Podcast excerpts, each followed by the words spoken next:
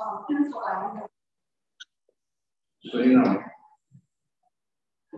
I you what I really need to do, I'm gonna do things over. Um, instead of the altar, what the one, I'm gonna need to do two things, and then the water, and then that, and this other, the You know, one, everybody does a little different. So I'm gonna set it up just so I'm gonna. one, family, yes, and we're the one, and then I sign off the water. Make sure I don't lose the water. Excellent. Um, I won't pour it all in. Yeah. Ooh, some Alan, do- cards. Are you not gonna use the book? No, I definitely, I- I'm definitely gonna use this. Ooh, scary. I'm- Yes, we should. So I just want to. No, to, let's light the candle first. yeah, I have a question about music. You wanna do that, Paul? You wanna get the candle? Well, let me ask you, yeah, let me just ask a question about music. Um, So I know what's happening. Um, let's see what we've got here. Okay, so the August, August day, that's during communion. Got it. Got it. So if I moved behind the the table, would that bother you? Cause I, I really don't like to see my exposed. Does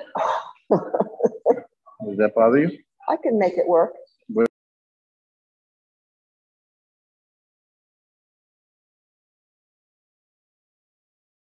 Tim, we've lost sound on the internet.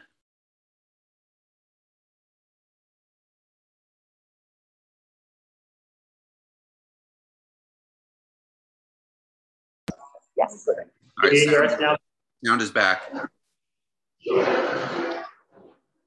So what looks best or what, what, I want, I need a little, that's better. That's better for me. I can go over more. No, no, no, that's good. I like you right there. A little closer, but not, yeah, that's good. No, that's too far. I would be, Wait until you see. you need to be able to get closer to pick up your papers. You can see, sort of. I guess I'll leave. How do I leave this? I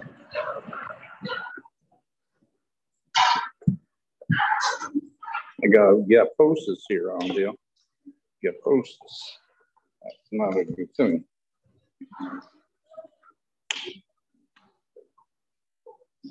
The water is here.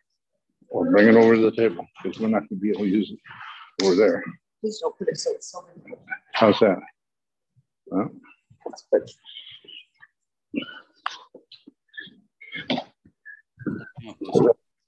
This is Can you hear us okay, Bill? Change is Yes. stressful.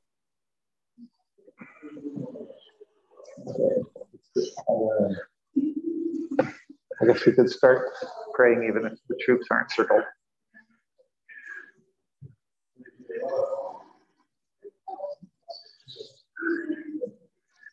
Would we like to, would we like to pray now? Yeah, one more minute. Yeah, no, well, no, because we've got somebody who's coming in to, still needs to do sound check. Do we have any ushers?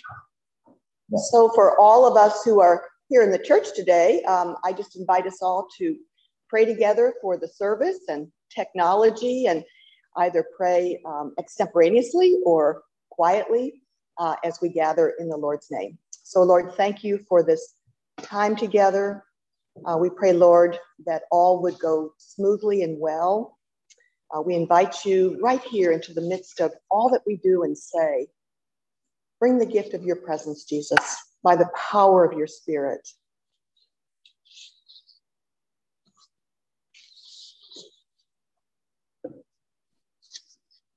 Lord God, I pray that our worship this morning will be edifying and acceptable in your sight. And, and as we try to um, reflect together on the meaning of the Holy Eucharist in all our lives, I pray that uh, your Holy Spirit will guide and lead us in the direction that you would have us go. Uh, I pray for all the participants and everyone who comes through our doors today that they will feel welcome and loved and accepted in the household of God.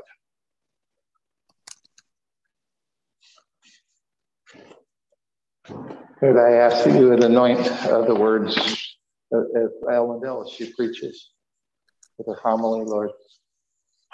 Thank you.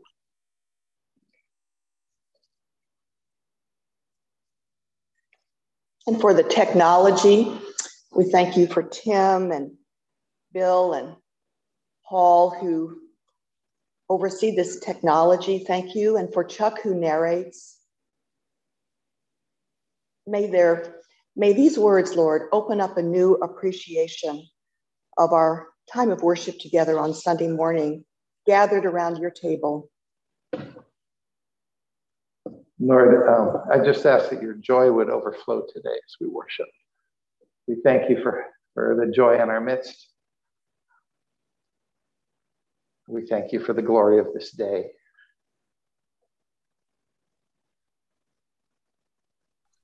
I ask that you bless um, Kyler's playing and Lenore's singing. You bless the reading of the word. You bless the prayers of the people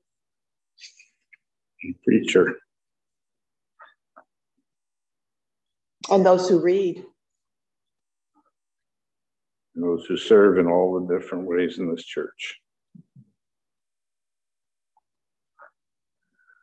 And we ask that we would be truly able to declare with all our hearts that you are good and that those things that you've given us are good.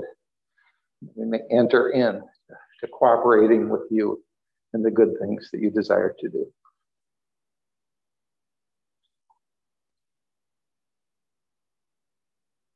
Especially for our children and families preparing for holy baptism. Open their eyes, Lord, to see you in a new way.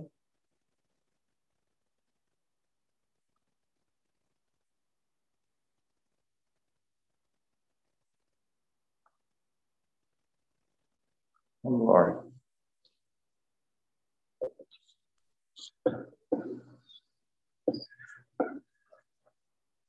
Amen. Amen. Amen. Thank you, congregation. Does everyone have a Abby Service should be here. booklet? She's service book? Here in a It's a second. book today. I think it's out and people Good. have it. Good. Good enough.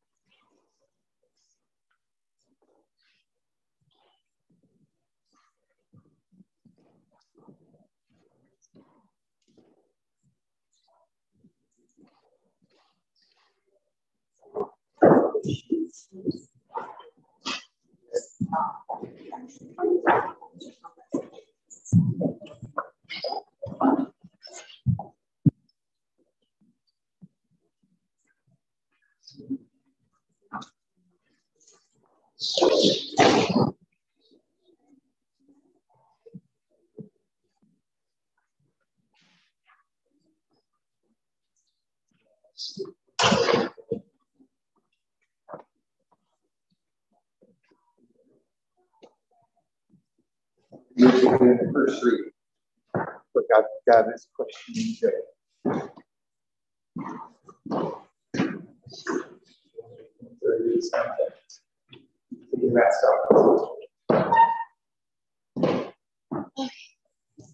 God is questioning.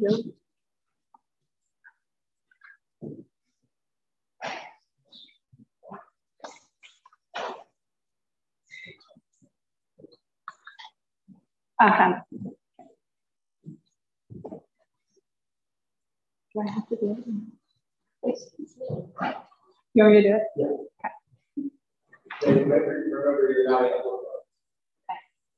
A reading from the book of Job. The Lord answered Job out of the whirlwind. Who is this that darkens counsels by words of and slower. Okay. Louder, slower, and don't drop your voice at the end of your sentence. Be yourself. A reading from the book of Job. The Lord answered Job out of the whirlwind.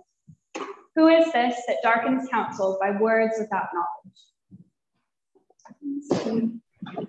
Down.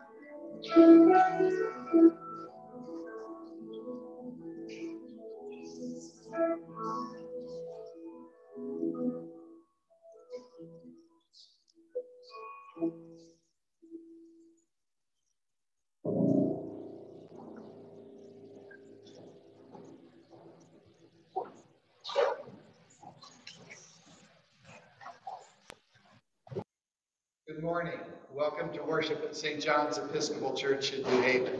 Uh, this is a fully hybrid service, so we have people participating both via the internet and here in the congregation. And we welcome all of you. Uh, for those of you who are online, we ask for you to please turn on your video feed, uh, but to mute yourselves. Uh, and uh, today we will be having an instructed Eucharist, but more on that later. Let's begin with our opening hymn. Thank you.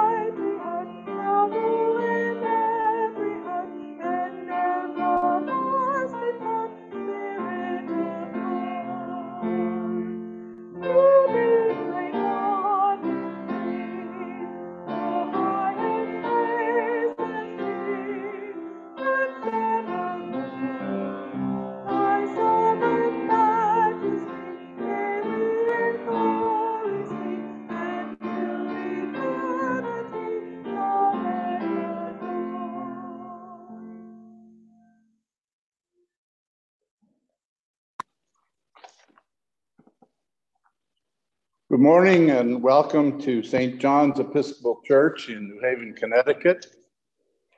Today's service is what we call an instructed Eucharist. And as we move through each part of our worship service, short narrations will explain the significant parts of the liturgy. Liturgy means the work of the people, reminding us that worship is not the performance of a few, but the participation, involvement in the liturgy. The Holy Spirit shapes us more and more into the likeness of Christ. In this morning's instructed Eucharist, I will be using the word Anglican as a as a explanation of the fact that the Episcopal Church in the United States of America is part of a worldwide Anglican communion, and that is all the churches that are in communion with the Church of England and the Archbishop of Canterbury.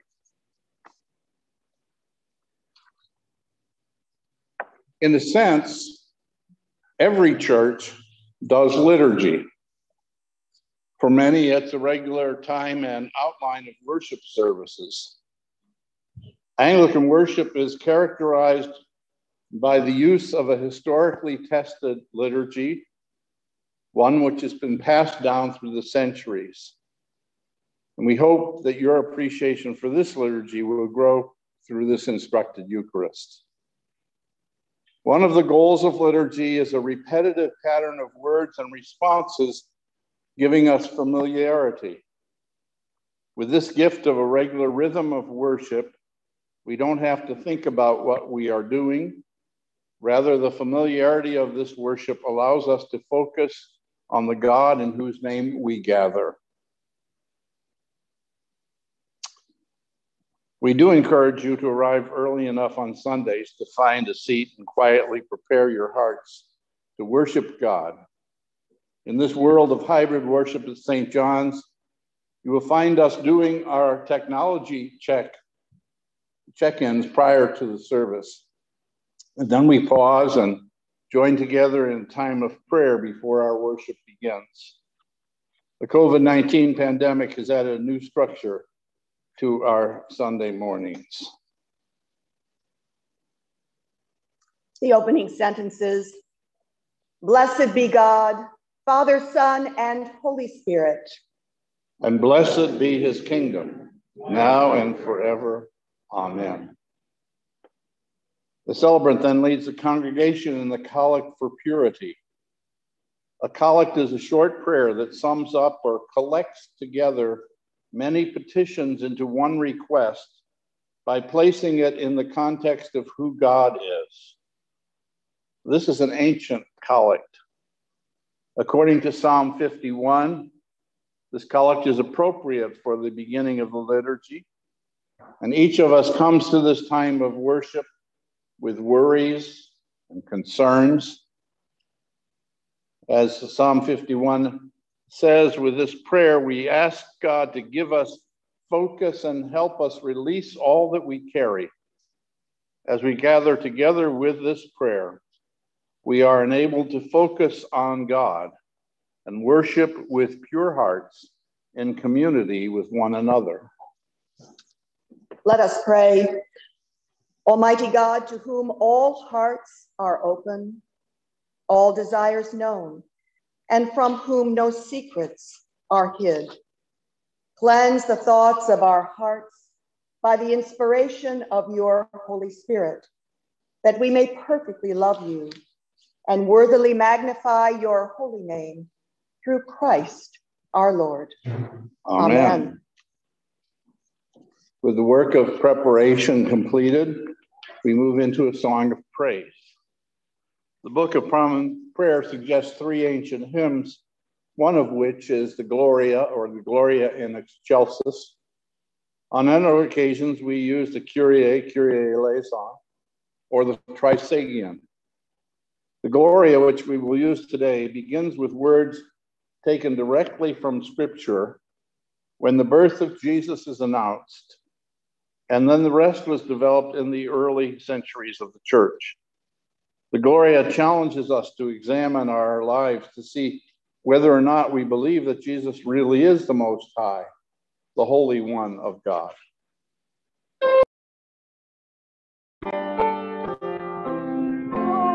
to God in the highest and peace to people.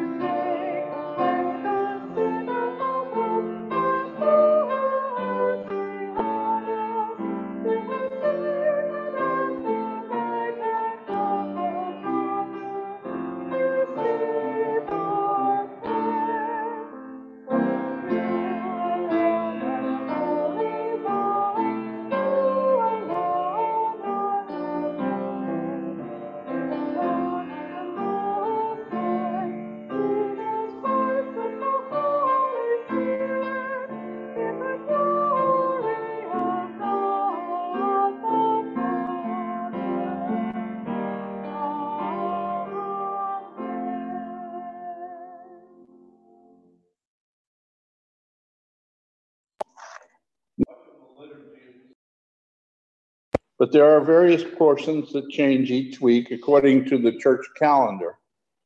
The colorful hangings on the altar, pulpit, and lectern remind us which season of the church year we are in. Green is for ordinary time, reminding us of our need for personal and corporate growth. Purple is used during Advent as we look for the coming of the King and during Lent as we express our sorrow for sin. Some churches use various shades of blue in Advent, a color emphasizing royalty and a recognition of the coming King. Red recalls the fire of the Holy Spirit and the blood of the martyrs.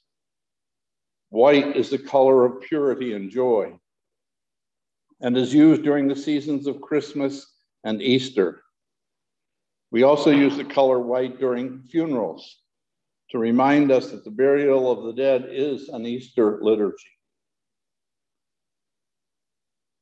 The collect of the day is one of the liturgical elements that changes each week.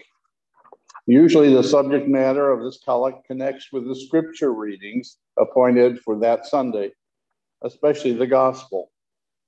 These readings are arranged according to the church calendar. Immediately before the prayer, we open with the words of mutual greeting that date back to the first centuries of the church. We offer this greeting to one another in the hope that God will be present among us. The Lord be with you. And also with you. Let us pray. Almighty and everlasting God, in Christ you have revealed your glory among the nations. Preserve the works of your mercy, that your church throughout the world may persevere with steadfast faith in the confession of your name. Through Jesus Christ, our Lord, who lives and reigns with you and the Holy Spirit, one God, forever and ever. Amen. Amen. Please be seated.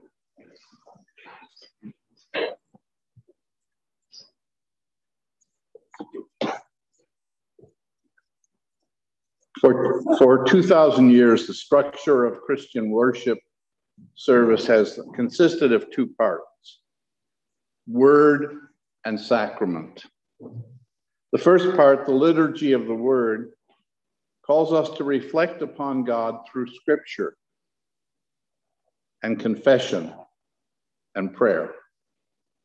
This half of the service is loosely based on a Jewish synagogue service which always included the singing of a psalm and readings from scripture. The church has continued this tradition, adding lessons from the New Testament, so that the reading of Holy Scripture has always remained central to Christian worship from the start. You can attend church every Sunday for three years without hearing exactly the same readings. At the completion of the three year lectionary cycle, a congregation will have heard excerpts from every book of the Bible and will have heard all the four Gospels. These readings connect us to the broader story of God and His creation, of which we are only a small part.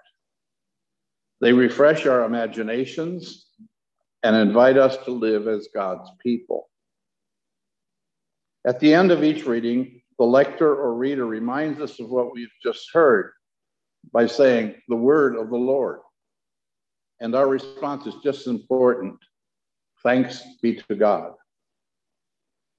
Though we might not always feel thankful when we hear the clear demands and call of God's word upon our life, the liturgy teaches us that this is the proper response as we place ourselves under the authority of God's word in Holy Scripture.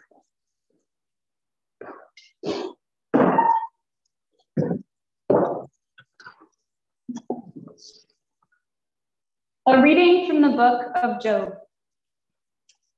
The Lord answered Job out of the whirlwind. Who is this that darkens counsel by words without knowledge? Gird up your loins like a man I will question you, and you shall declare to me. Where were you when I laid the foundation of the earth? Tell me if you have understanding. Who determined its measurements? Surely you know.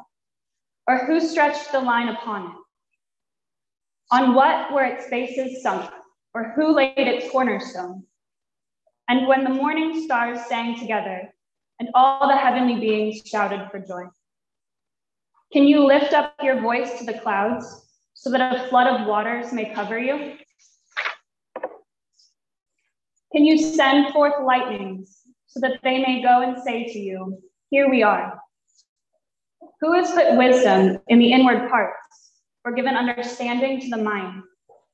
Who has the wisdom to number the clouds, or who can tilt the water skins of the heavens? When the dust runs together into a mass and the clouds cling together.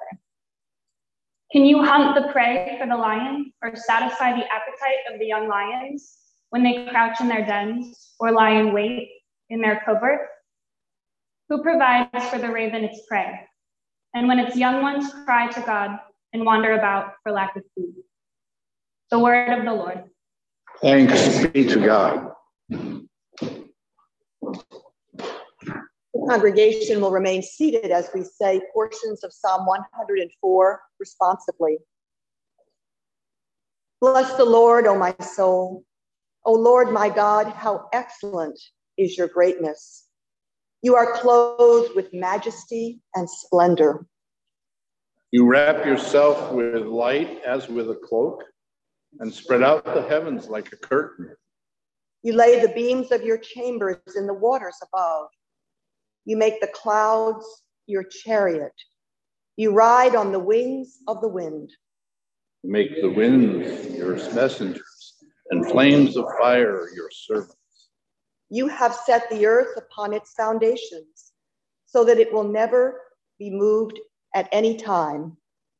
You covered it with the deep as with a mantle. The waters stood higher than the heavens. At your rebuke, they fled. At the voice of your thunder, they hastened away. They went up into the hills and down to the valleys beneath, in the places you had appointed for them. You set the limits that they should not pass. They shall not again cover the earth. O Lord, how manifold are your works. In wisdom you have made them all. The earth is full of your creatures. Alleluia.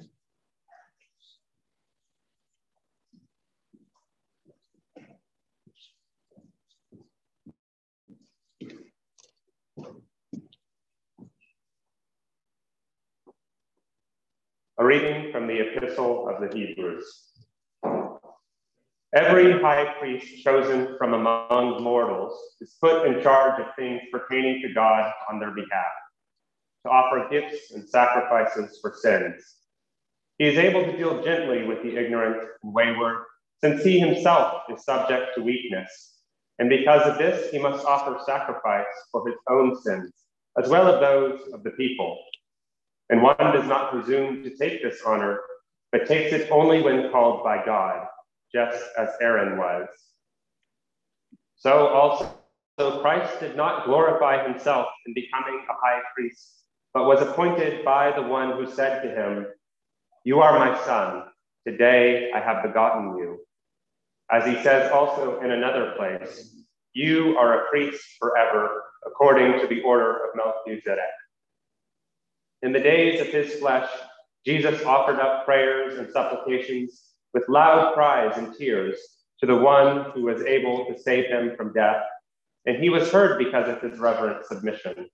Although he was a son, he learned obedience through what he suffered, and having been made perfect, he became the source of eternal salvation for all who obey him, having been designated by God a high priest according to the order of Melchizedek.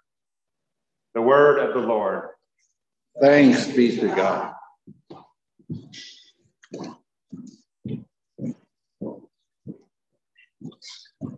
The reading of the gospel is the climax of this portion of the liturgy. It is called the gospel or the good news because it always comes from the gospels readings according to Matthew, Mark, Luke, or John. There is only one gospel in essence, but there are four accounts of the one gospel. Each one is told from a different perspective about the life of Jesus Christ and his ministry. The Old Testament reading anticipates the gospel. The epistle expounds upon it. And in the actual gospel reading, we hear the word proclaimed directly. The gospel is a story of Jesus as the fulfillment of the story of Israel. It tells us how God, through Jesus of Nazareth, came to live among us to inaugurate God's promised kingdom, to break the power of sin and death through the cross, and to launch the first fruits of God's new creation through the resurrection of Jesus Christ. Before we read the gospel, we stand and sing a hymn, the sequence hymn, which prepares the way for the highlight of the liturgy of the word. A sequence is a chant or hymn sung during the liturgy, usually before the gospel is read. When the gospel is announced, some people make the sign of the cross with their thumb on their forehead, their mouth, and their heart, signifying their desire that the gospel constantly be on their mind, lips, and affections. Sometimes gospel processions take place. A crucifer, acolytes, and, and lit candles sometimes bring the gospel book down into the nave of the church among the people where the gospel is read because the gospel belongs to all the people. This procession is a symbol of God sending Jesus into the world. The gospel is proclaimed in the midst of the people, the gathered community. Would you please stand and sing the sequence hymn?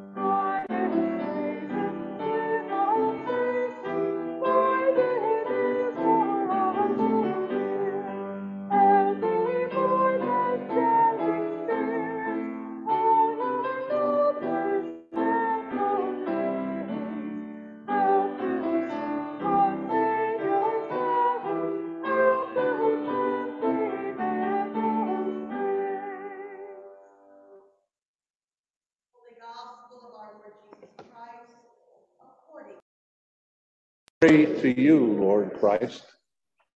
James and John, the sons of Zebedee, came forward to ask Jesus, came forward to Jesus and said to him, Teacher, we want you to do for us whatever we ask of you. And he said to them, What is it that you want me to do for you? And they said to him, Grant us to sit, one at your right hand and one at your left, in your glory. But Jesus said to them, You do not know what you are asking. Are you able to drink the cup that I drink? Or be baptized with the baptism that I am baptized with? They replied, We are able. Then Jesus said to them, The cup that I drink, you will drink. And with the baptism with which I am baptized, you will be baptized. But to sit at my right hand or at my left is not mine to grant, but it is for those for whom it has been prepared. When the ten heard this, they became, they began to be angry with James and John. So Jesus called them and said to them, You know that among the Gentiles, those whom they recognize as their rulers lord it over them, and their great ones are tyrants over them. But it is not so among you. But whoever wishes to become great among you must be your servant. And whoever wishes to be first among you, you must be slave of all.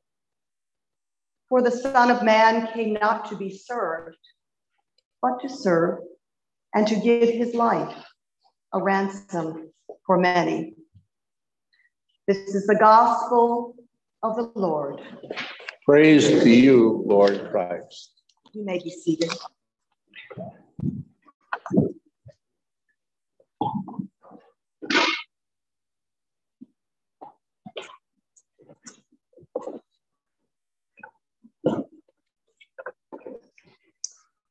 Let us pray. May the words of my mouth and the meditations of our hearts be acceptable to you, O Lord, for you are our strength and our Redeemer. Amen. Amen.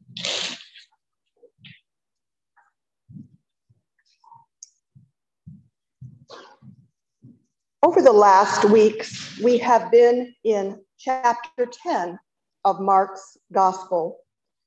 Jesus is going deeper with his disciples in passages which address hard questions of life.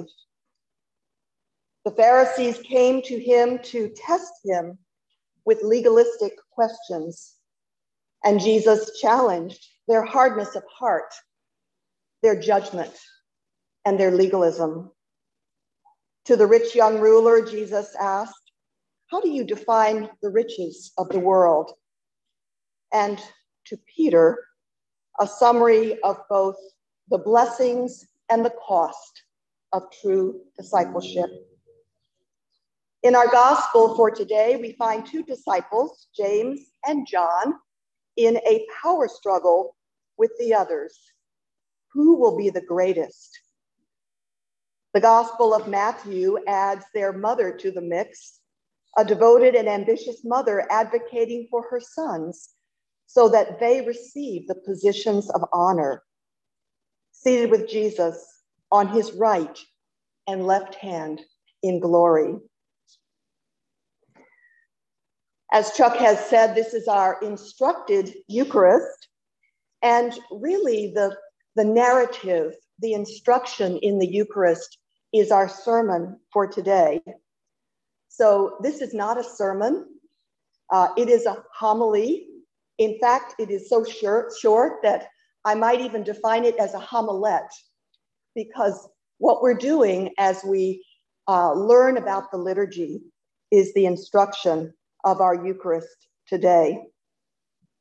If I had time, I would love to delve into this passage. What is true leadership?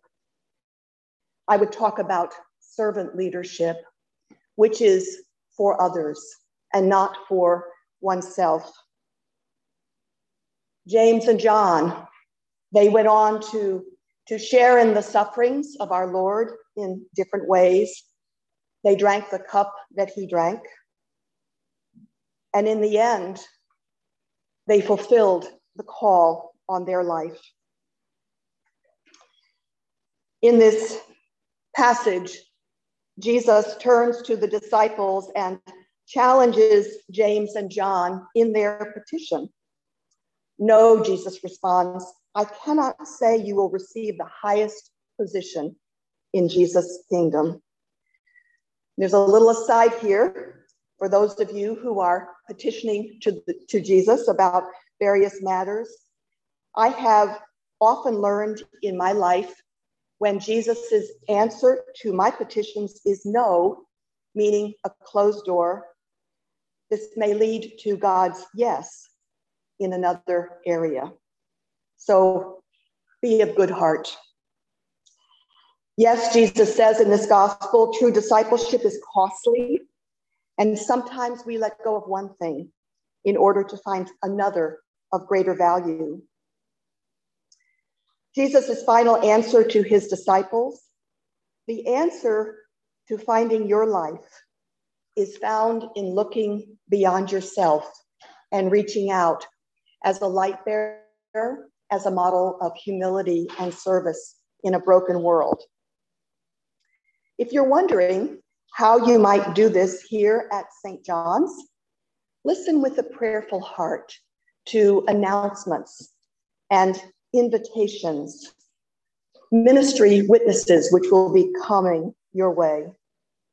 And when I look out over this congregation, I see people who are hungry for the things of God, who are desiring to have more of Jesus in your life. And I can't tell you what an honor it is to be here to see young graduate students whose lives are being shaped by your time here in New Haven and with us.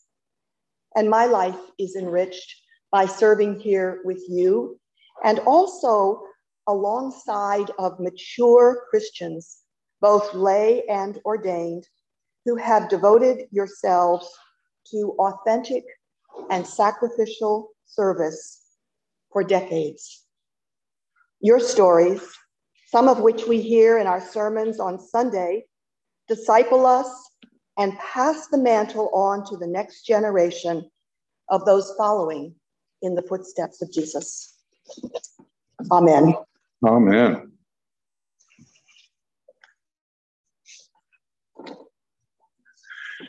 Following the sermon, we all stand and reaffirm our faith in the words of the Nicene Creed, an ancient creed which emerged in the Council of Nicaea in 325 and affirmed in Constantinople in the year 381. The creed is arranged around the three persons of the one God Father, Son, and Holy Spirit. It begins by affirming the Father as the creator of all things. The Creed spends most of its time on the person of Jesus, first setting out both his divine and human natures, and then declaring his redemptive suffering, death, resurrection, and ascension. The Creed concludes with the Holy Spirit's work in the church, in the world, our baptism, and our hope of the world to come. All major branches of Christianity affirm the Nicene Creed.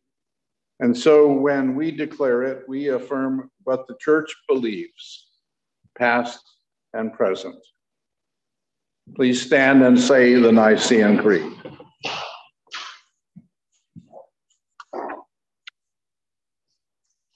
Let us say together, we believe in one God the Father, the Almighty, maker of heaven and earth, of all that is seen and unseen.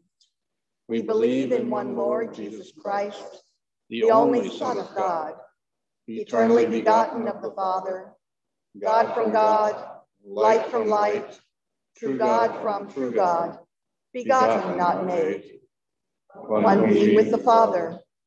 Through him all things were made.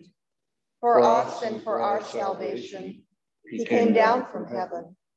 By the power of the Holy Spirit, he became incarnate from the Virgin Mary and was made man. For our sake, he was crucified under Pontius Pilate. He suffered death and was buried. On the third day, he rose again in accordance with the scriptures. He ascended into heaven and is seated at the right hand of the Father. He will come again in glory to judge the living and the dead, and his kingdom will have no end. We believe in the Holy Spirit, the Lord, the giver of life, who proceeds from the Father and the Son. With the Father and the Son, he is worshiped and glorified. He has spoken through the prophets. We believe in one holy Catholic and Apostolic Church. We acknowledge one baptism for the forgiveness of sins. We look for the resurrection of the dead and the life of the world to come. Amen. After the creed, we pray for the church and the world. And there are many forms of prayer that we can use. The, uh, the Episcopal Book of Common Prayer provides six different intercessions, all of which offer opportunity for extemporaneous prayer. The prayers at St. John's are usually led by our lay pastoral associate, Paul Smith. And you may either stand, continue standing for the prayers or you may kneel. It's a personal preference and your choice.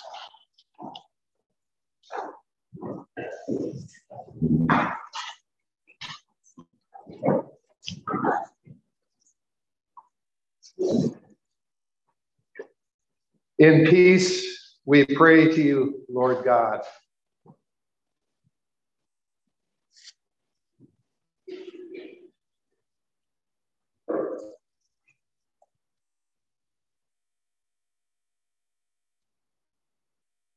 For all people in their daily life and work. For our families, friends, and neighbors, and for those who are alone. For this community, the nation, and the world. For all who work for justice, freedom, and peace. For the just and proper use of your creation. For the victims of hunger, fear, injustice, and oppression. For all who are in danger, sorrow, or any kind of trouble. For those who minister to the sick, the friendless, and the needy. For the peace and unity of the Church of God. For all who proclaim the gospel and all who seek the truth. For all who serve God in his church. For the special needs and, of, and concerns of this congregation. You may add your own petitions.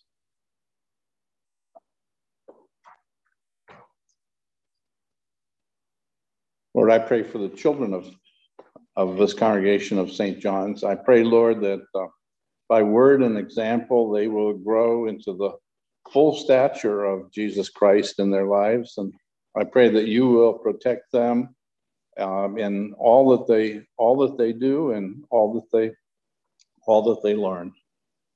Be with them, Lord. For you said, Let the little ones come to me, for such is the kingdom of God.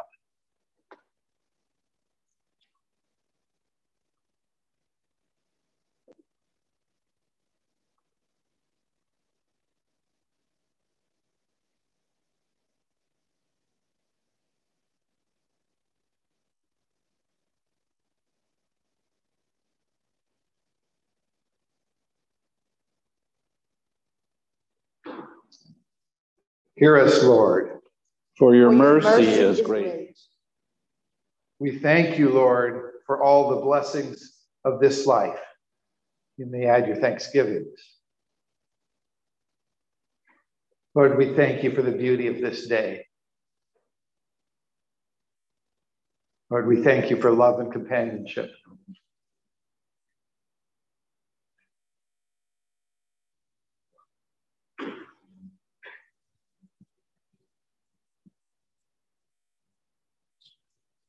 Lord God, I thank you for the people of this church and and their love and devotion to one another and to you.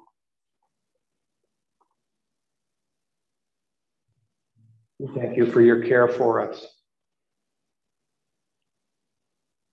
Thank you, Lord, for all the ministries of this congregation. We thank you for those who, who care for and steward um, our ministries together this building, and for those who are also reaching out, called for mission and to mission beyond ourselves, beyond this building, into the wider community. We thank you for the life of Terry Hare, whom we interred yesterday.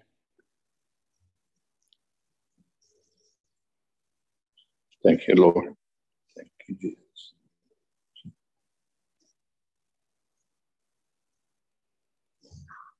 We will exalt you, O God, our King, and praise your name forever and ever. We pray for all who have died, that they may have a place in your eternal kingdom. Lord, we do lift up Terry Hare, Andrea Nagy Smith, Phyllis Hanscom, Steve Weston, Phil Coy, Lois Rowley, Hattie Rosenberg, Dwight Blakesley.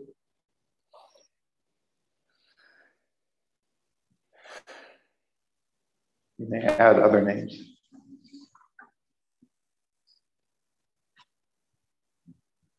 For Gladys O'Flynn, who was interred last week.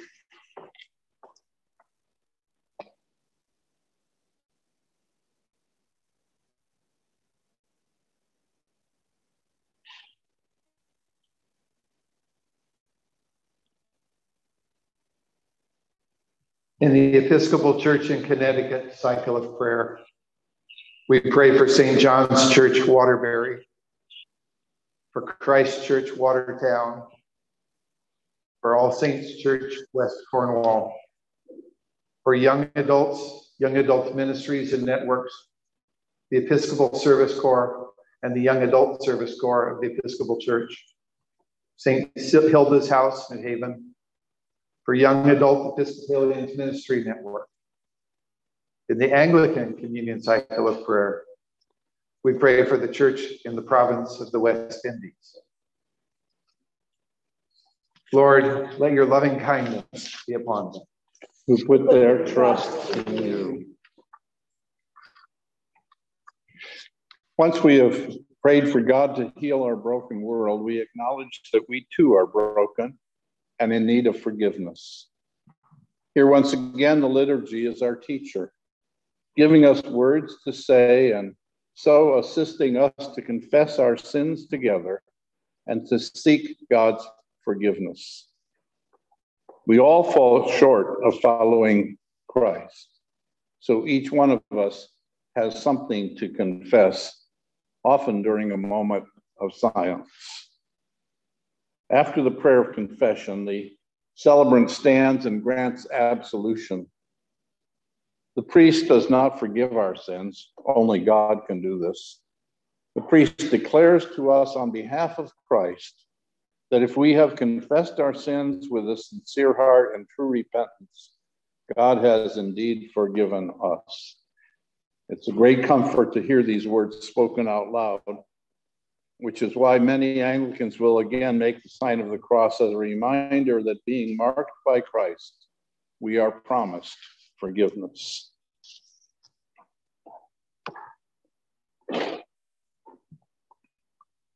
We pray to you also for the forgiveness of our sins.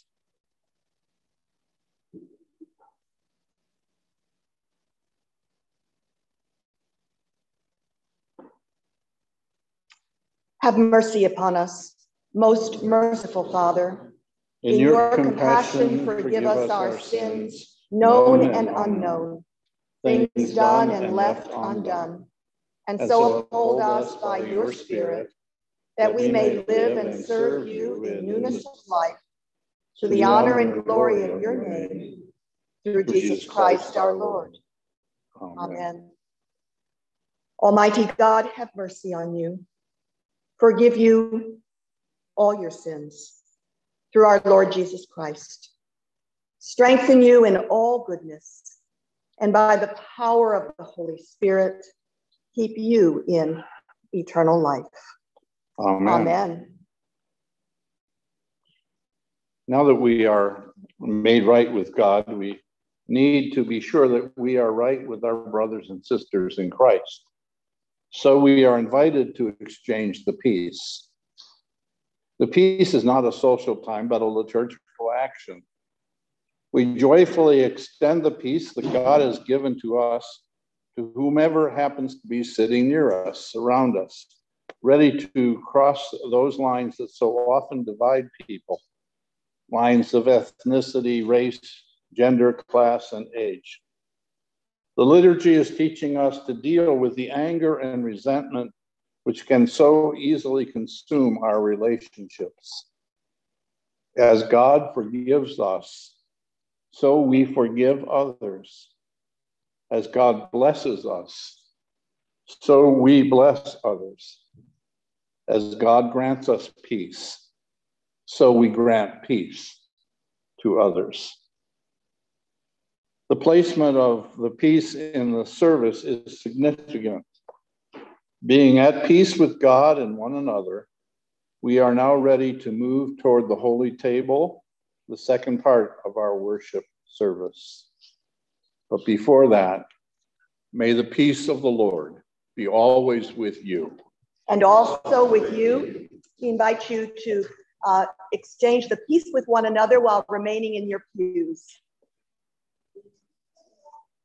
Sorry, Peace.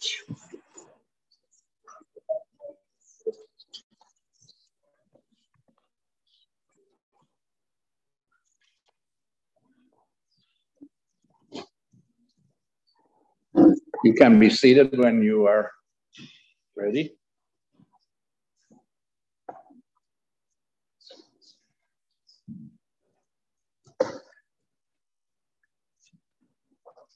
As a celebrant prepares the table, I will, as Ellendale does this, I will uh, read this long part. She'll she'll get up at some point during this, and don't be distracted by her. We now move into the second part and the climax of our worship service, the Eucharist, also known as the Lord's Supper or communion. Eucharist means thanksgiving, from Greek word Eucharistia. And each name for the Eucharist emphasizes a part of this liturgy. Everything we've done so far has been to prepare us for this sacred moment. In the Anglican tradition, the Holy Eucharist is one of the two great sacraments of the church, the other being Holy Baptism. A sacrament is a pledge that God makes to meet us in the elements of God's good creation bread, wine, oil, and water. A sacrament is an outward and visible sign of an inward and spiritual grace. Using the Jewish Passover meal, Jesus first showed us how to do Holy Communion, as he promised he would be present whenever we share this special meal together. It's based on the Last Supper that Jesus shared with his disciples. We believe Jesus Christ to be truly present with us as we eat bread and drink wine. Different streams of the Christian church view this sacrament in different ways theologically. As Anglicans, we believe that Christ is really present as we gather together for Holy Communion. It is a sacrament offered in community, a recognition that Jesus is with us today, this morning. Holy Communion begins with the offertory as we offer our bread and wine, our monetary gifts, and indeed ourselves, our talents, and our lives to God. The celebrant marks this point in the liturgy by declaring an offertory sentence from Scripture. As we offer of ourselves, the table is prepared using a plate called the paten, and then pours wine into the chalice, the cup. After the water is blessed by the priest, a small amount of water is added to the chalice. This is symbolic of the water that rushed from Jesus' side after he was pierced. The table is now set, and the elements left on the altar are ready to be blessed by the celebrant. As I said before, the word Eucharist means thanksgiving. And the celebrant now leads us in what is called the Great Thanksgiving. In this prayer, we are asking for a blessing from God upon this holy meal, which we now share together. There are different forms of the Eucharistic prayer found in our Book of Common Prayer, but they all begin with the Sursum Corda, which is Latin for the word lift up your hearts. In this initial exchange between the celebrant and the people, the liturgy signals to us that we place our hearts and minds on God's presence, where with the angels and the saints and the whole company of heaven, we forever sing, Holy, Holy, Holy. Here, liturgy becomes a cosmic activity, joined in praise and adoration. The song that then moves us to draw our attention to the one who comes in the name of the Lord, Hosanna, we sing, which means save us now, reminds us of the same cries made when Jesus entered into Jerusalem a few days before he instituted the Lord's Supper.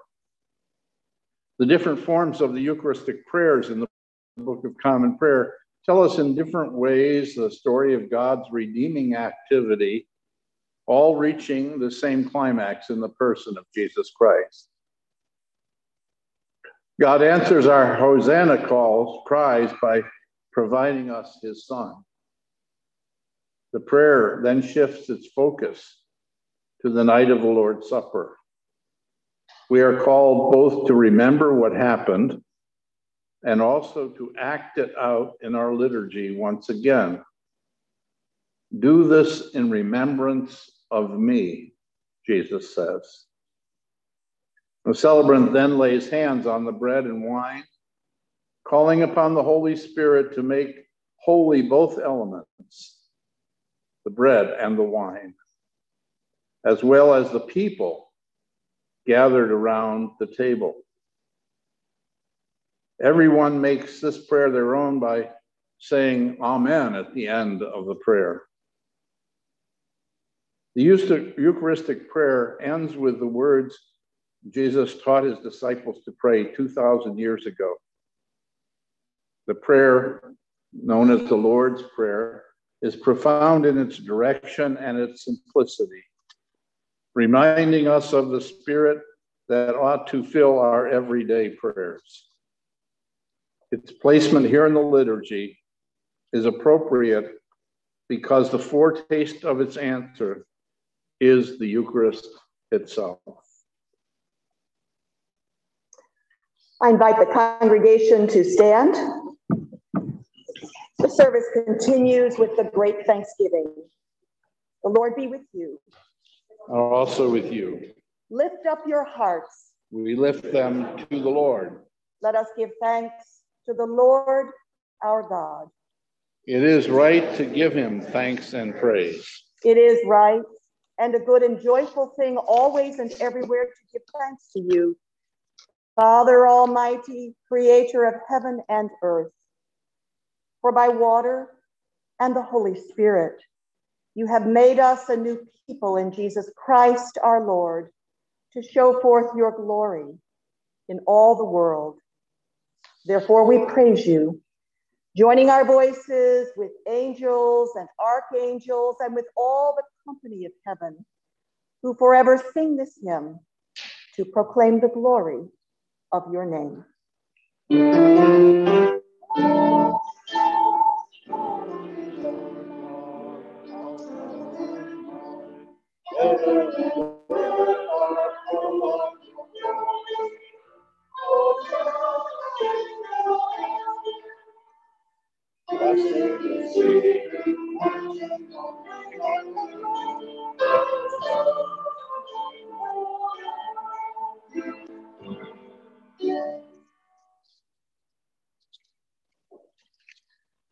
Holy and gracious Father, in your infinite love, you made us for yourself.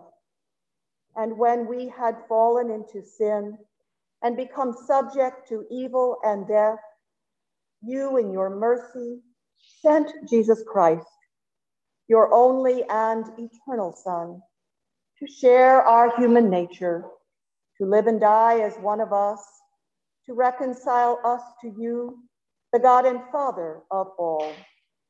He stretched out his arms upon the cross and offered himself in obedience to your will, a perfect sacrifice for the whole world. On the night he was handed over to suffering and death, our Lord Jesus Christ took bread. And when he had given thanks to you, he broke it and gave it to his disciples and said, Take, eat. This is my body, which is given for you. Do this for the remembrance of me. After supper, he took the cup, and when he had given thanks, he gave it to them and said, Drink this, all of you. This is my blood of the new covenant, which is shed for you and for many for the forgiveness of sins. Whenever you drink it, do this for the remembrance of me. Therefore, we proclaim the mystery of faith. Christ, Christ has died, Christ, Christ is risen, Christ, Christ will come again. We celebrate the memorial of our redemption, O Father, in this sacrifice of praise and thanksgiving. Recalling his death, resurrection, and ascension, we offer you these gifts. Sanctify them by your Holy Spirit to be for your people the body and blood of your Son, the holy food and drink of new and unending life in him. Sanctify us also, that we may faithfully receive this holy sacrament and serve you in unity, constancy, and peace. And at the last day, bring us with all your saints into the joy of your eternal kingdom. All this we ask through your Son, Jesus Christ, by him and with him and in him, in the unity of the Holy Spirit. All honor and glory is yours, Almighty Father, now and forever. Amen. Amen.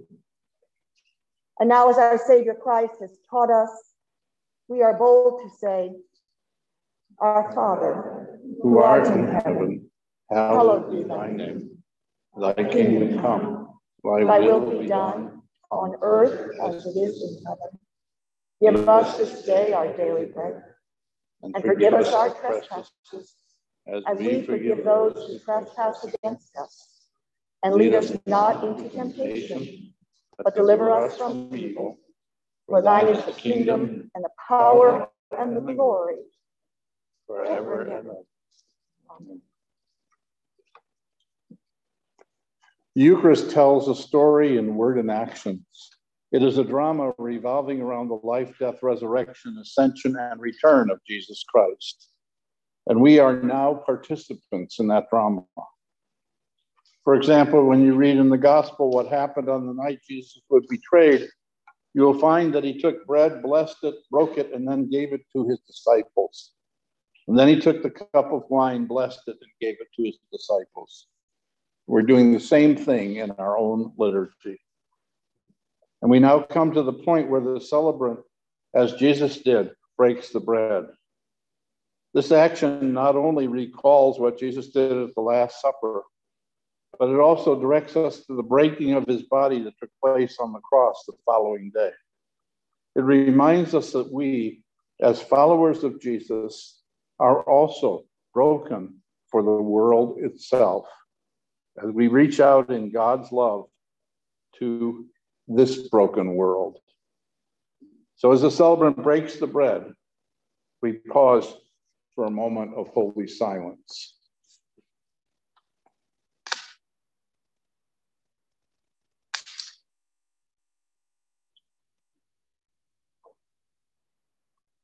Alleluia. Christ, our Passover, is sacrificed for us. Therefore, let us keep the feast. Alleluia. This joyful exchange is significant.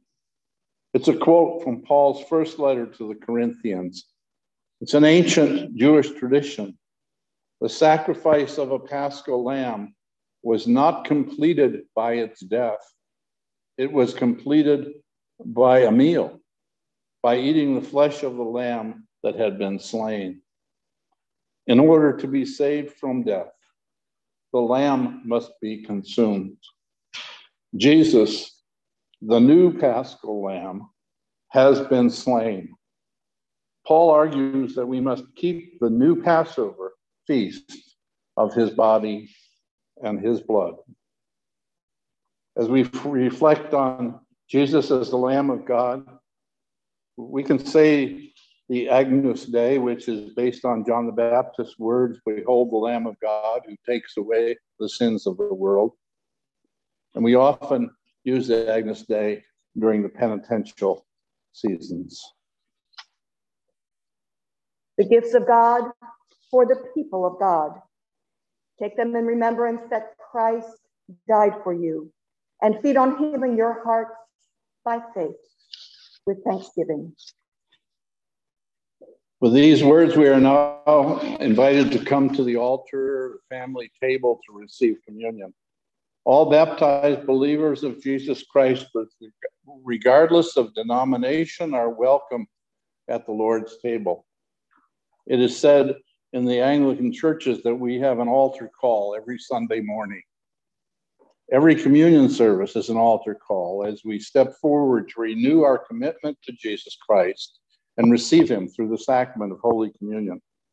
As we step forward, we find Jesus waiting for us with the table prepared.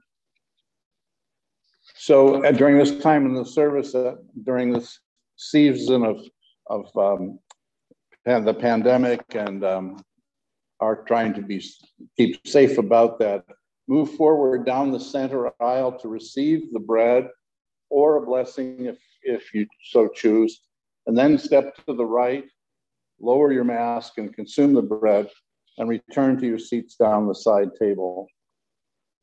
Anglicans believe that Jesus Christ is truly present in the sacrament of his body and blood. And the doctrine of this real presence, we, we believe that his presence in communion is real, yet undefined. We believe that while the bread and wine become for us in some way the body and blood of Christ, how that happens remains a holy mystery. For those not yet baptized, we offer a blessing from the priest.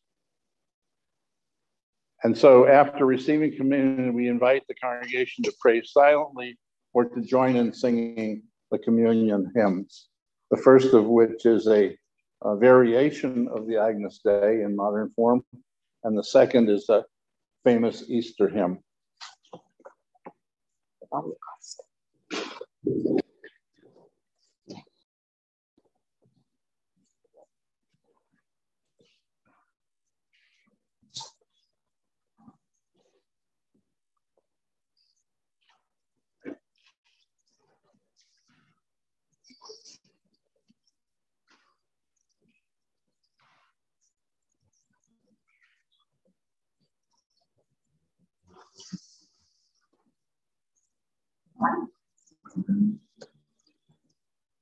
the breath, the body.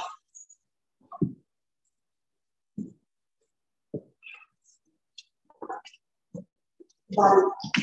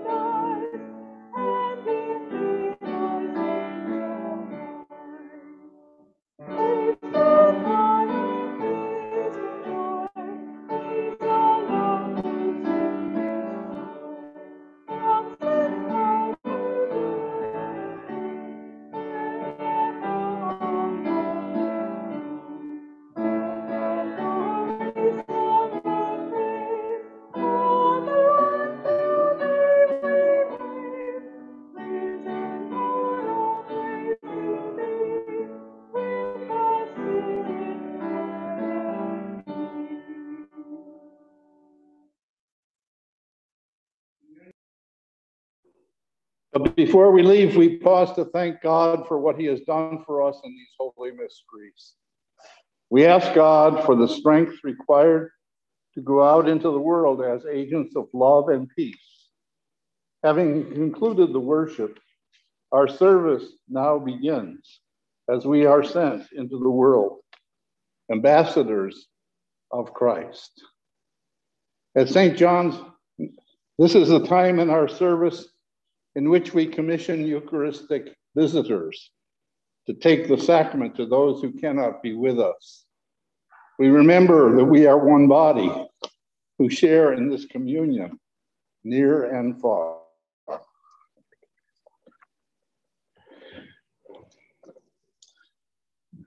There are two people who will be bringing communion to those who cannot be with us this morning. Um, and we say together, in the name of this congregation, we send you forth bearing the sacrament that those to whom you go may share with us in this holy communion.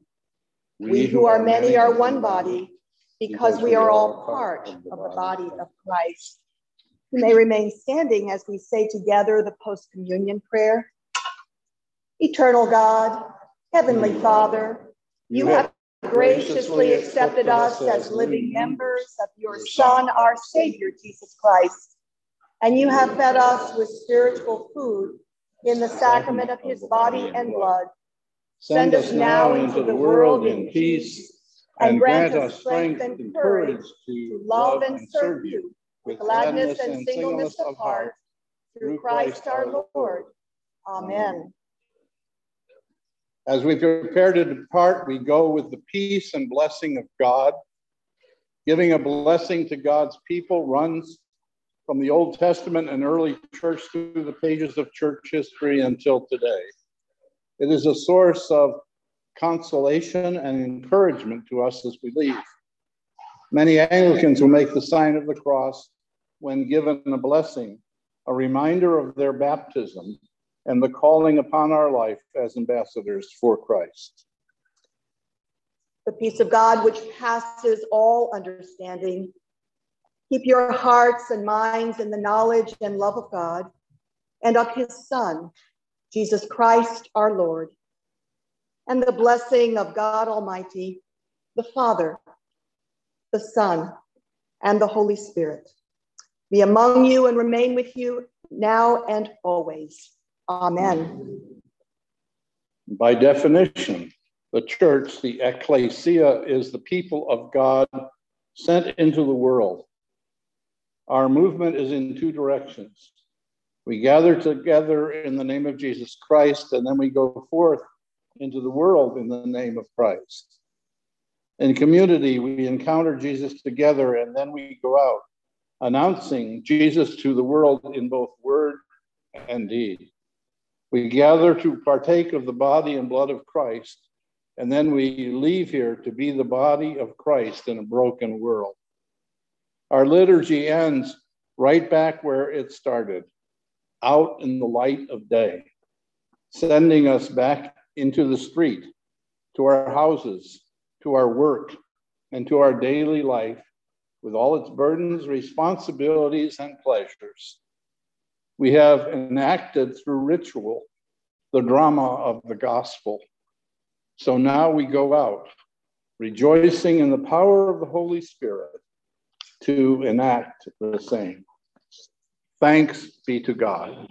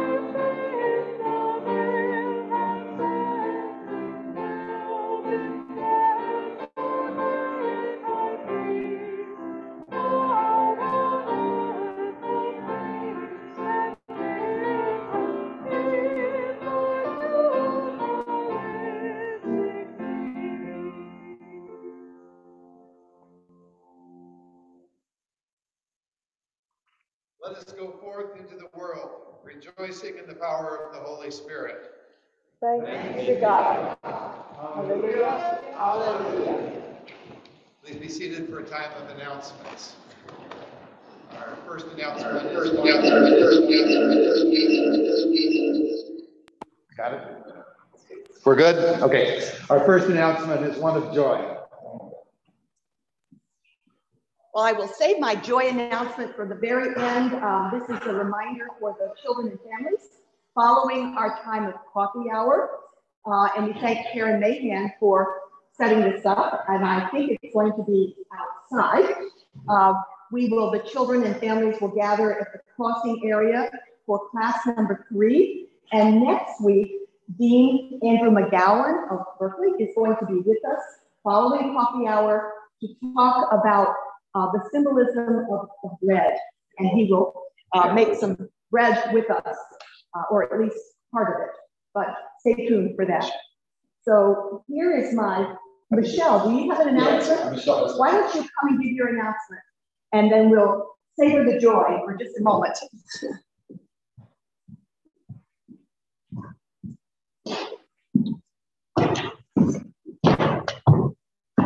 So we've now heard of liturgy. The instructed liturgy, you know what it is, the work of the people. In the Orthodox Church, they talk about the liturgy after the liturgy.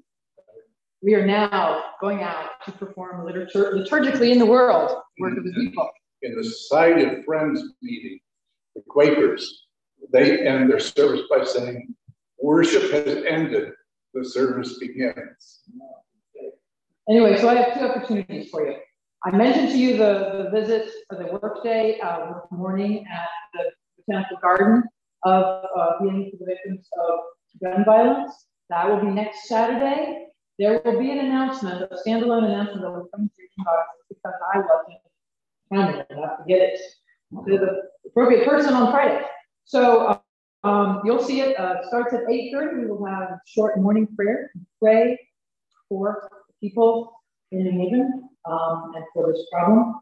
Um, and then we'll work, and then we'll have a little picnic at the end for those who can stay. And I promise to bring cupcakes. Will everyone meet at the garden? And we'll meet at the garden. If you have issue, need to arrive, um, email the church, and I will get word of it. And we'll figure it out. Okay.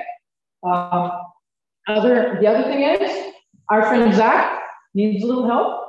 He has moved down the street into a room, praise be God, but he needs a few extra things. And I told him that I'm sure that we have things can share. Lamp stands, two nightstands, I'm sorry, lamps, curtains, blinds, dishes, silverware, cups. So to facilitate this, I'm going to be working tomorrow afternoon at the church. And I will leave the door open there. I'll be right where you, you can find me. If you have any of those things, including um, things to stock this kitchen, canned goods, dry goods, vegetables, fruit. I'll be right there. And I will wait for between five and six. Let's put it that way. I'll be there all afternoon, but if you need a specific time between five and six, I'll probably leave right after, right after six. Okay?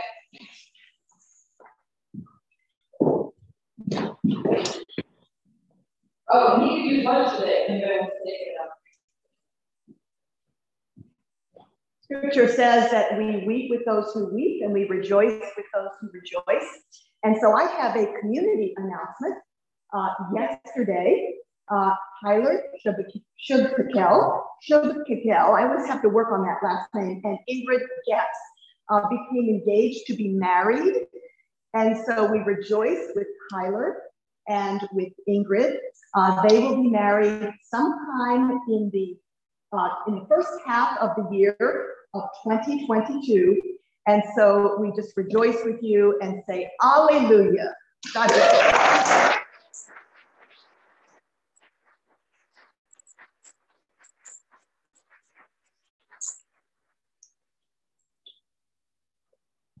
So Ellen has already said we'll be having a social time outside. You go out the door to your right and into the garden. There will be tables set up. Um, go in peace to love and serve the Lord. Thanks, be to God.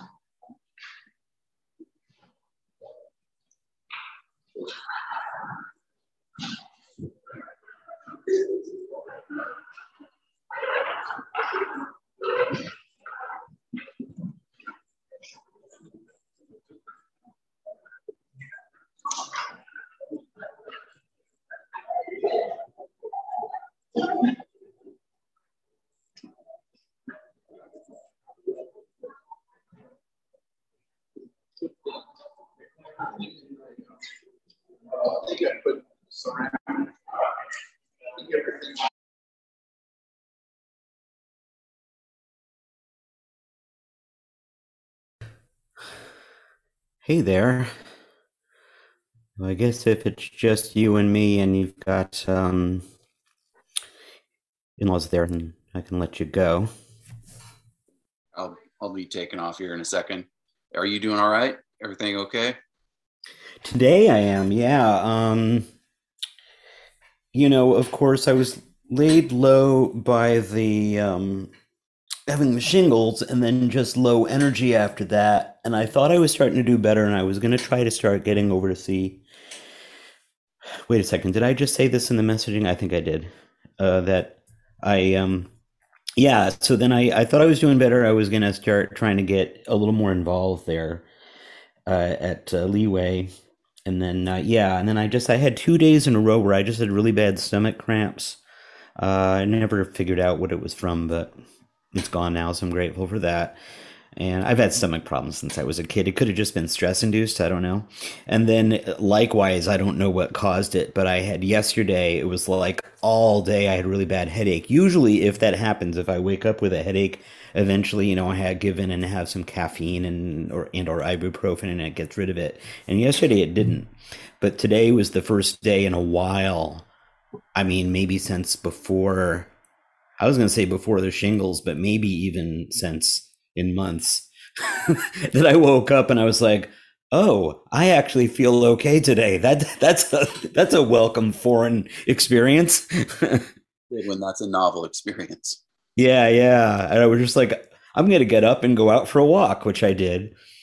And I had a goofy time going around trying to save worms just because it's something I read the other day. But I was out for a walk and there were worms that were like out in the road that were still alive. And I was like, all right, screw it. Not like hundreds of them, but about like 10 times I stopped and picked them up. I was surprised. I don't remember this because I haven't picked up worms in a long time. These particular kinds honestly felt more like snakes. I don't mean they were snakes. They just, I picked them up. They were maybe because they were just too dried out from being on the road but they were also very vigorous like the way they would move. It was like really like they were trying to get away and they would like wriggle the way that i remember snakes small snakes moving. Anyway do you like snakes? I know some people hate snakes. I can take them or leave them oh, okay. I'm just curious because i do have some friends who are like freaked out by them. I mostly like them not that i want to like trip over a poisonous one in the woods but wild because i grew up in the west. I'm sorry say that I, I missed the beginning of that sentence leery of them when I run into them in the wild because I grew oh yeah. most of the snakes you run across are rattlesnakes. Okay yeah and here like my whole life growing up the most common snakes to see are garter snakes which are totally harmless and actually kind of cute. Most of them are small. Uh about somebody somebody in connecticut got bit by a cottonmouth or a water Ooh. jeez Huh. Here, was a copperhead. You know, for some reason your your mic keeps cutting out. Uh, like your signal looks clear. Yeah. But it's like the noise gate is over overbearing. Do you know what I mean by that? By the noise gate? Yeah, I get it. Yeah, yeah. Yeah, I don't know. Yeah. Okay. All right. Anyway, well, yeah. So I haven't, you know, I still haven't gotten back to anything like life as normal, at least insofar as feeling like I can have the energy to be out helping other people. But I mean, the good thing is, as I may have said before, I'm trying to embrace this extended downtime that I'm probably really overdue for. But, um, you know, like this might not sound entirely well adjusted, but I, I extrapolated from something I read the other day about how when you're coping with things like depression and anxiety and everything feels really difficult um, this person it was it was you know it was on facebook but somebody had this thing they shared about how they were talking with their therapist and they said that oh they need to do the dishes but it feels like too much to rinse them before putting them into the dishwasher. So the therapist said so just run the dishwasher twice or three times if you need to and the person was like, "What? You can't really do." It. They're like, "Yeah, sure, whatever, whatever works." And so the person gave a few examples like that where they were like, okay, so I put all the dishes in haphazardly. I ran the dishwasher twice and it was progress. And then like I gave myself permission to just like take a shower laying down. I don't know if they meant that literally. And that eventually that helped to get the, oh, sorry, excuse me. Elizabeth, I'm still on my church Zoom. I'll call you back. See you in a little while. Bye bye. Uh, Marilyn's daughter keeps calling me. She's kind of prone to calling over and over. She's a sweetie though. Anyway, um, but uh, you know, and so in a similar vein, I would. So earlier in this year, I um, I sent money into the IRS and I filed for an extension because I didn't have it together to file my taxes. The extension was for October fifteenth. And like the week or two leading up to it, I kept thinking every day I've got to figure out what I'm doing about my taxes. I don't know what I'm doing because it, it's self-employed. It's a little more complicated. Um, plus, there's just stuff I don't know because this is the first time I have ever done taxes where I don't think there's much there that I need to declare, but I have stuff where people paid me by Venmo and PayPal, which never used to be a significant consideration. Or if it was, it was like under the heading of lessons, and I already count lessons. I'm not. I'm used to tracking those but it was sort of other odds and ends and then figuring out how much of it was just donations which a lot of it was and then the whole unemployment being on un- unemployment anyway so i just felt complicated and so i reached october 15th and i was like damn it i still haven't done it and then i realized i'm like all right so i'll do it later and i'll pay a fine oh okay that's all right i can live with that it's not great but it's it's not the end of the world it's not that big a deal So anyway, I just want to share it because I know you know you have your own stuff. So how have you been feeling lately? Um, uh, about usual. Um, hmm. I Becca's commented that I haven't been talking a lot, which is usually a bad sign. Oh. Yeah, I hear you. But that's been pretty constant for for a while. No. Yeah. But I don't feel bad. Not not exceptionally so. Yeah. Yeah. Well, and unless you'd rather be left alone, maybe I'll just try to drop you a line once in a while if I'm not hmm. feeling entirely antisocial myself. Never, never bothers me. Okay, that's good. Um, I I don't remember if I told you I have a new therapist who I love.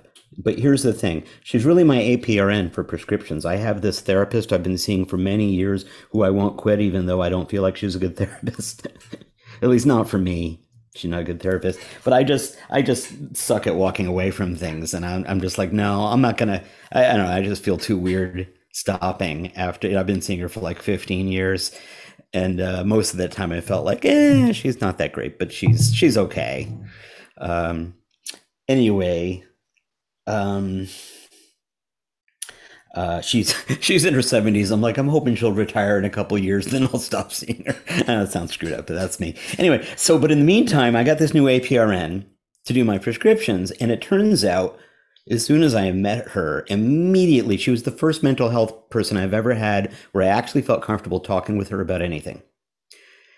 And so I love her, and so now she's seeing me for talk therapy too and um, I love her to death for that.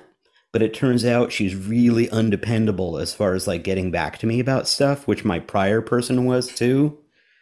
So, like, one time recently, we even got to the point where I was out of some meds and, like, she just wouldn't reply to multiple messages. And it's like, that's not okay, you know?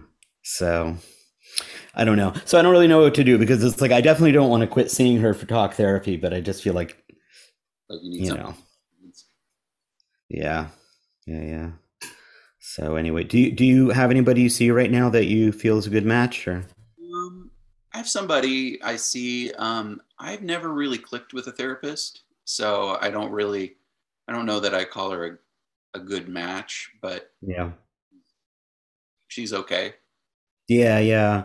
My old APRN was fine, except that uh, other than when I very first started seeing her, um, again, 15 years ago or so, other than that, she became the person who just like never replied to messages. My pharmacy would tell me too. They're like, yeah, she's really bad at getting back to us. You know, it wasn't just me.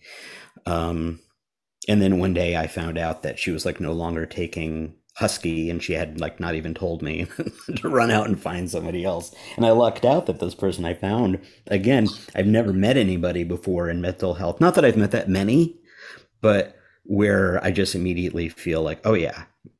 That's you know I, I've, I've there's nothing friends who feel that way about their psychologists and it's it's got to be a good thing. Yeah yeah. Yeah there was just a little part of me that's sort of like huh I wish I had just met her as a person. I'd ask her out, but I don't mean that I'm like way into her. I just mean like, oh, she just seems like a really great person, you know? So, anyway, and we have uh, one of the things we have in common is our love of obnoxious socks. Uh, we both like fun, silly socks. I think you've seen before, but I have ones that are like, you know, I'm a delicate fucking flower, see, you know, carpe the fuck out of this diem. And she has other ones like that too. So, anyway. Well, okay. I should let you on to your day. Um, I'll try to catch up with you sometime this week, though. Okay. Yeah, sounds fantastic. Thank you. Fairly well. Thanks for your work. Catch you later.